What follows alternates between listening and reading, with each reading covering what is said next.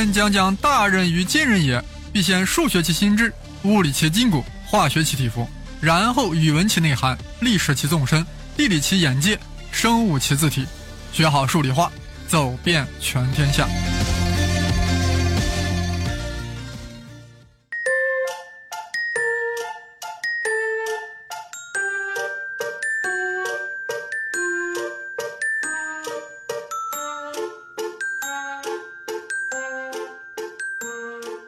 大家好，生栗子老师继续为大家讲述杨里的那些事儿。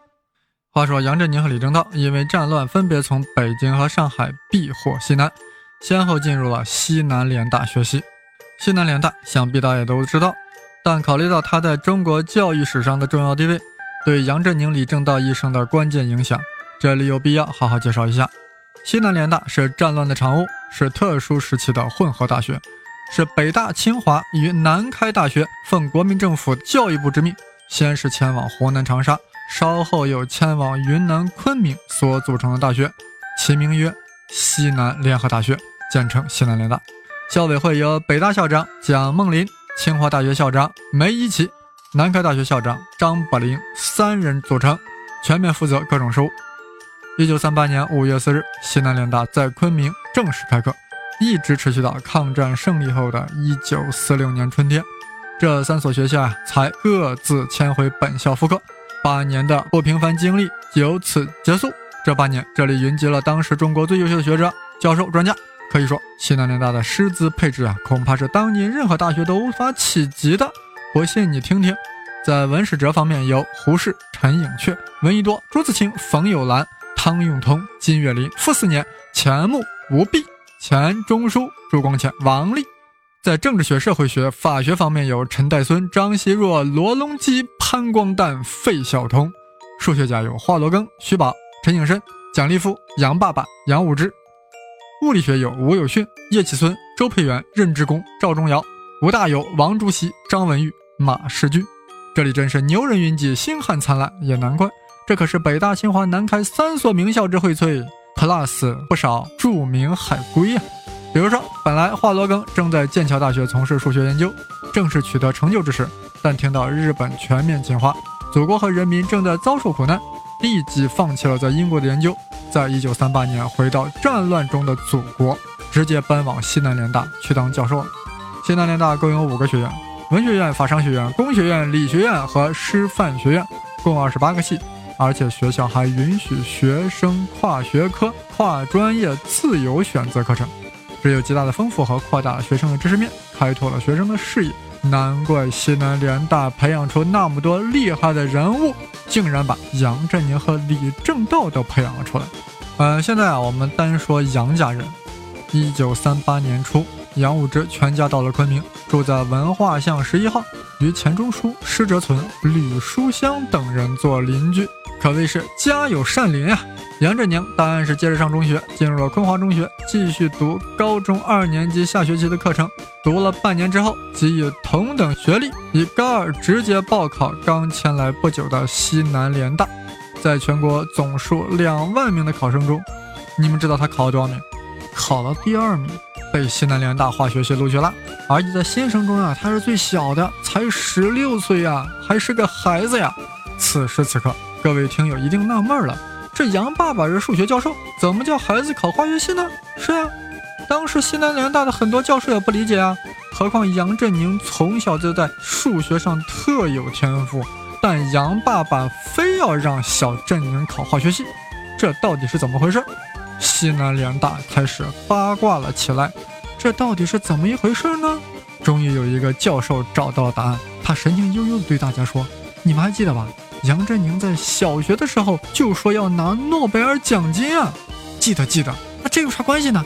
各位都知道，诺贝尔奖金里可是没有数学奖的呀。大家听后恍然大悟呀，然后是一阵狂笑，差点笑岔气儿了。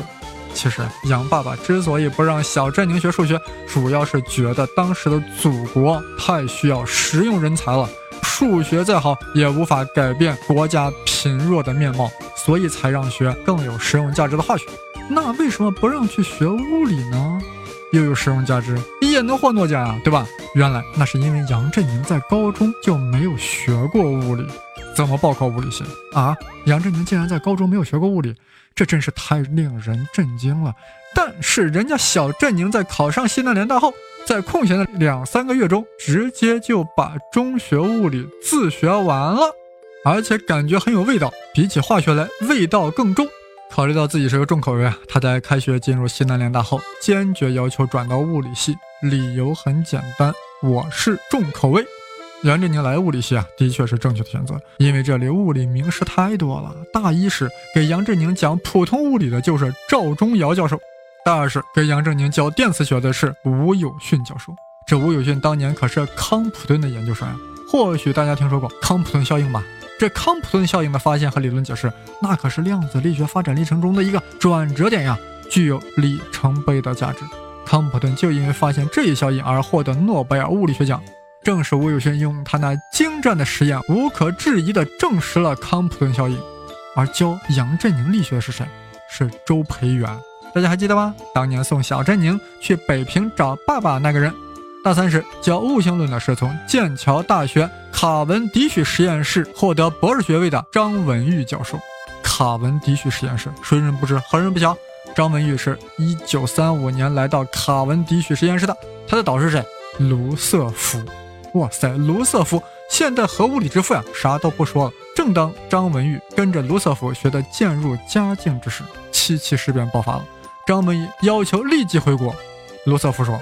你必须获得博士学位才能回国。张文玉答曰：“行呀，那就提前答辩呗。”高傲的罗斯福、高傲的卢瑟福也无法阻挡学生的爱国热情，只好组织答辩。张文玉答辩完以后，就立马拎包回国，来到了西南联大。大三、大四也是呀。杨振宁还听过吴大猷的古典力学和量子力学，马世俊的长论，王朱熹的热力学、统计力学、量子力学、电动力学等多门课程。可以说，杨振宁每门课听的都是当时中国顶级教授的课，再加上自己的又有天赋又刻苦，小宇宙怎能不爆发呢？所以早在大三时就获得了木偶出先生奖学金，当时全国只有三人获得呀。那杨振宁在西南联大除了听课学习，还干别的啥不？干的。小振宁呀，从小就很淘气，在小学的时候呀，就爬遍了清华园的所有树。那现在已经是大学生了，总不会去爬西南联大的树吧？是的，当然不会。但他动了别的心思，什么心思？就是歌德的那种心思。哪个少年不多情？哪个少女不怀春？和杨振宁一起考入西南联大物理系的呀，有一位美丽的女生张景昭，引起了小振宁的注意。张景昭呀，在物理系读了一段时间以后呀，转到数学系去了。转系后的张景昭经常到杨家向杨爸爸请教。小振宁近水楼台，就和张景昭接触上了。越接触越喜欢，越喜欢越是神魂颠倒。但是有一天呀，杨振宁突然惊醒，自从恋上张景昭以后呀，自己就不能再像以前那样专心致志、心无旁骛的念书了。长此以往，令人忧虑啊。于是他决心，应该一如既往的把精力全都投入到学习中，不要过早的交女朋友。于是杨振宁啊，就自我克制了，又开始专心致志的学习了。当然了，这都是杨振宁在八九十岁时呀自己爆料的，具体的咋回事？我们也没有找到另一个当事人张景昭的回忆录，所以就姑且理解为杨振宁懂得自我克制，不想沦落为少年维特的烦恼。子曰：“克己复礼，天下归仁。”子又曰：“非礼勿视，非礼勿听，非礼勿言，非礼勿动。”小振宁孺子可教也。杨振宁上大学时呀，爸爸有没有帮助过孩子呢？当然是有的。物理多需要数学呀，爸爸能袖手旁观吗？杨爸爸开始给杨振宁灌输高层次的数学知识和思想方法，什么集合论、联系统假说等等，这令杨振宁在未来的物理学研究中呀非常的数学。他后来曾说呀，许多理论物学工作者在某些方面对数学有抗拒，或者有贬低数学的价值倾向。我不同意这种态度，也许是因为受我父亲影响，我较为欣赏数学，我欣赏数学家的价值观，我赞美数学的优美和力量。它有战术上的技巧和灵活，也有战略上的雄才远略，而且更为奇妙的是，数学的一些美妙概念啊，竟然是支配物理世界的基本结构。更为幸运的是，杨振宁在吴大猷教授影响下，进入了物理学的对称性领域。这令杨振宁走向了数学化物理的不归路。事情是这样的，按照西南联大的规定，大学毕业生要取得学士学位，必须要写一篇毕业论文。杨振宁选择了吴大猷教授拟定的一个题目：群论和多原子分子的振动。群论是啥？估计很多同学啊听了有些懵，但隐隐感觉到这是个很高深的数学概念。群论，群众的群，理论的论。那我们就在这里先说说什么是群，什么是 group。群呀，就是在数学中表示一个拥有满足封闭性、结合律、有单位元、有逆元的一个二元运算的代数结构。这听起来太抽象、太笼统了。我们在这里具体说一下。其实呀，群就是一个集合啊，集体的集，合作的合。我发音有点问题啊，我这里说的集合是 set，不是那个 geometry。现在啊，我们用数学符号来定义一下群，让大家有点数学的感觉。设 G 是一个非空集合啊，就是大写的那个 G 啊，也就是说 G 不能是空集啊。现在我们在 G 上规定一个二元运算啊，有的时候把这个运算啊称之为群的乘法。我们把这个运算啊记成一个点儿啊，但要注意啊，这个所谓群的乘法可不一定是那种普通的乘法，这只是一种叫法啊。但这样想就具体化了，对不对？两个元素相乘，不就是所谓的二元运算吗？那两个元素相加也是二元运算啊。所以二元运算多了去了。但是我们群里的这个二元运算，或者说这个群的乘法，必须要满足以下条件才能构成一个群。也就是说，两个元素在进行点运算的时候，必须要满足以下条件：首先要满足封闭性，也就是说，这集合中的两个元素在点下的运算结果仍然是该集合的一个元素。用数学符号来说，就是对于任意的 a 和 b 属于 G，那么 a 点乘 b 也要属于 G，啊，a 乘 b 也要属于 G。但我说这个乘是那个点儿。群的乘法啊，a 点 b，a 点 b 要属于 G，其二呀要满足结合律，结合律啊，对于任意 a、b、c 属于 G，a 点乘 b 再乘以 c 等于 a 点乘以 b 点乘 c，就结合律嘛，就是就是我们小学说那个三乘以五再乘以六，跟那个三乘以五乘六是一回事啊，叫结合律。第三呀，还要有单位元。啥叫单位元呢？就这中存在元素 e，使这中的任何一个元素 a 与之相乘啊，不管是左乘还是右乘，结果都是 a 本身。这个 e 就是单位元啊，也就用数学符号来说，就是存在 e 属于 G 啊，使得对于任意 a 属于 G，有 e 点乘 a 等于 a 点乘 e，还等于 a。那其次呀，要有逆元啊，也就是说，对于任意 a 属于 G，存在一个 b 啊属于 G，使得 a 点乘 b 以后呀，等于 b 点乘 a，最后等于 e 啊，这样的话，b 就成为 a 的逆元啊，记作那个 a 的负一次方。好了，如果满足以上四大条件，我们就说 G 和这个二元运算这个点儿，它构成了个群啊，或者我们说它叫乘法群。哎呀，我们可以体会到啊，一个 G 和 G 是不是一个群？一则看其中的元素是什么，二则也取决于这个乘法运算是如何定义的。哎，我们在这举个简单例子啊，让我们体会一下群的风采。例如，我们看看这样一个最简单的集合 G 啊，它只有两个元素一和负一。那么在它上面定义一个乘法，就是普通乘法啊。那么看看它是不是一个群？注意啊，这个群是这样的：集合 G 啊，只有两个元素一和负一。啊，然后啊，定义的乘法就普通乘法，你看它满足满足我们刚刚那个四大条件。先看封闭性，对不对？就俩元素嘛，互相乘嘛，一乘一是吧？还是一？哎，还在集合里。负一乘负一呢？还是一啊？也在集合里呢。负一乘一呢？等于负一。哎，负一也是那个集合里的。一乘负一，那么还是负一。哎，还是集合里的。这封闭性不就满足了吗？有人好像觉着很自然呀，不是这样的。大家想想，如果 G 的元素是二跟负二，那封闭性就完蛋了呀。你比如说二乘负二，那成负四了。那集合里元素是二跟负二呀，没有负四呀，那负四就跑出 G 的原本范围了，那还咋封闭？所以这个封闭不是随便的啊。或者说改变一下乘法的定义，也有可能破坏封闭性。比如说 G 这集合元素还是一和负一，但我们把这个二元运算啊设置为普通加法，那么一加负一是不是等于零了呀？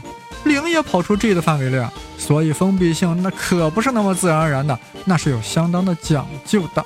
不想成群的集合不是好集合，想当群的集合就必须是具有封闭性的集合，就要闭关锁国，片板不许下海。好，我们继续审查结合律，因为是普通乘法，那答案成立啦。单位元答案就是一喽，一的逆元还是一，负一的逆元还是负一，所以这为一和负一的集合，在普通乘法就是群。估计有同学觉得这群好简单呀，这是错觉。错觉形成在于生粒子老师举了一个最最简单的例子呀。群是如此，那群论呀就是关于群的理论，group theory。我们经常用群论来研究对称性，这些对称性啊，又能反映出某种变化、某些变化量的性质。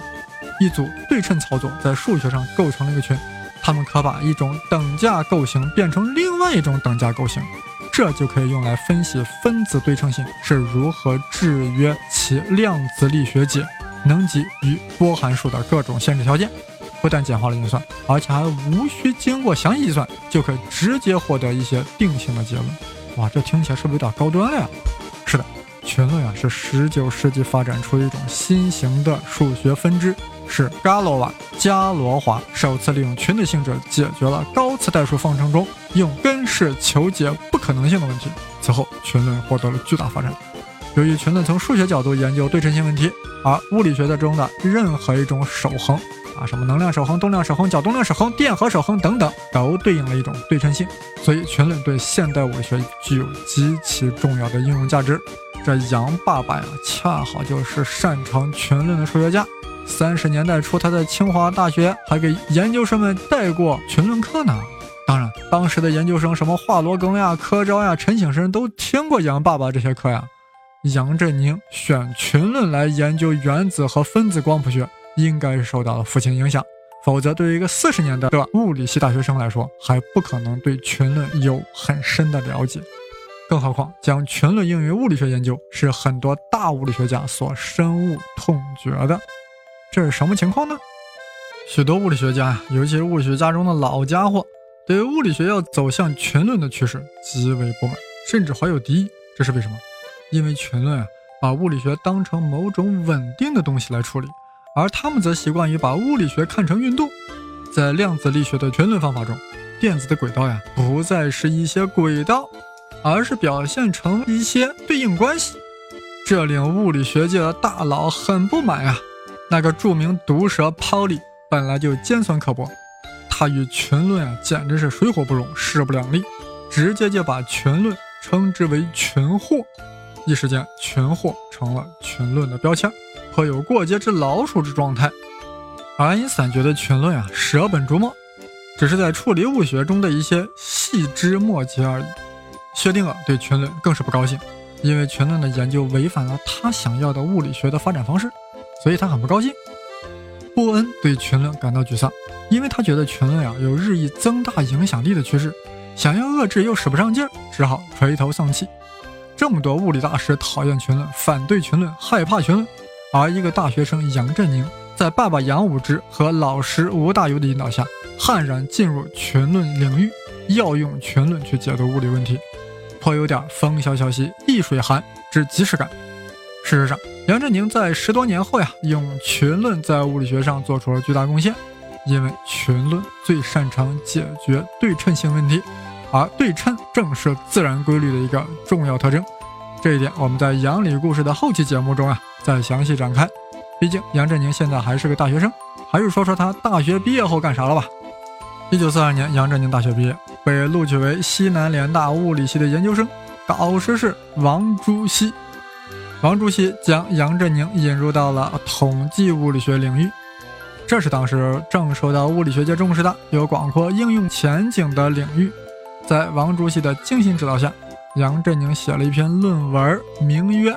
超晶格统计理论中准化学方法之推广，发表在了美国化学物理杂志上。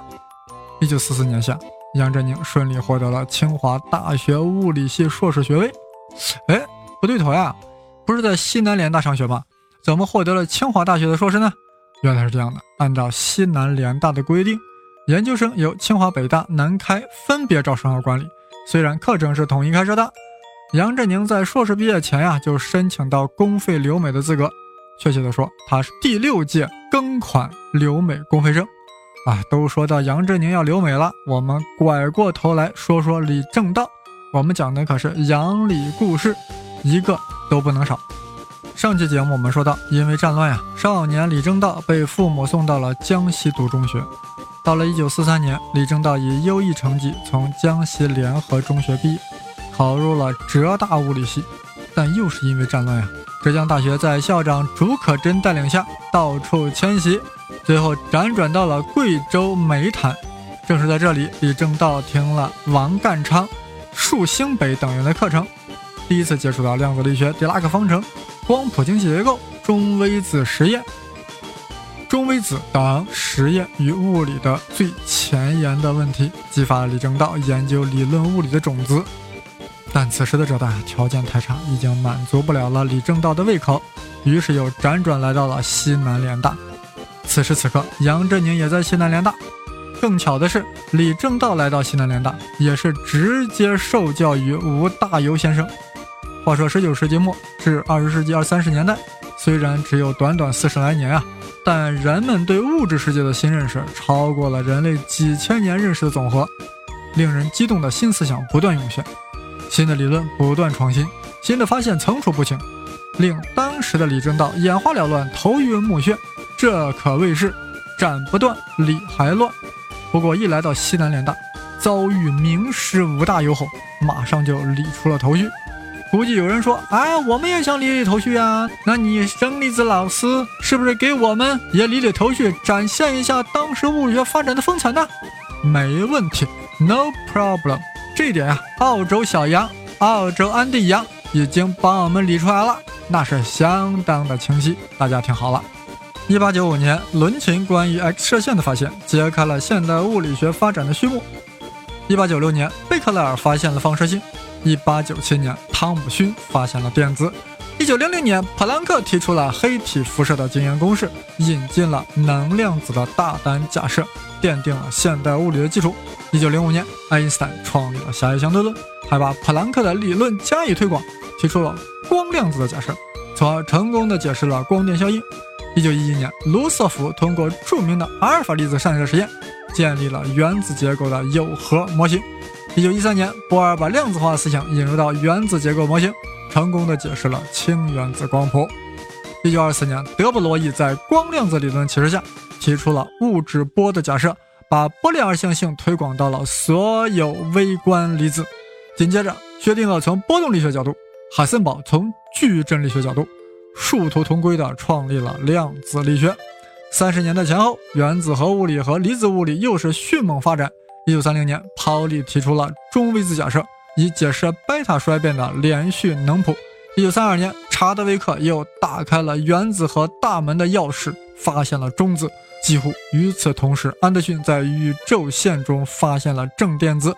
一九三三年，费米提出了贝塔衰变理论。一九三四年，居里夫人发现了人工放射性。咋样？这就是当初物理学发展的大脉络。你是否感受到了那种逼人的气质？日新月异，层出不穷，咄咄逼人。这真是一个激动人心的时代。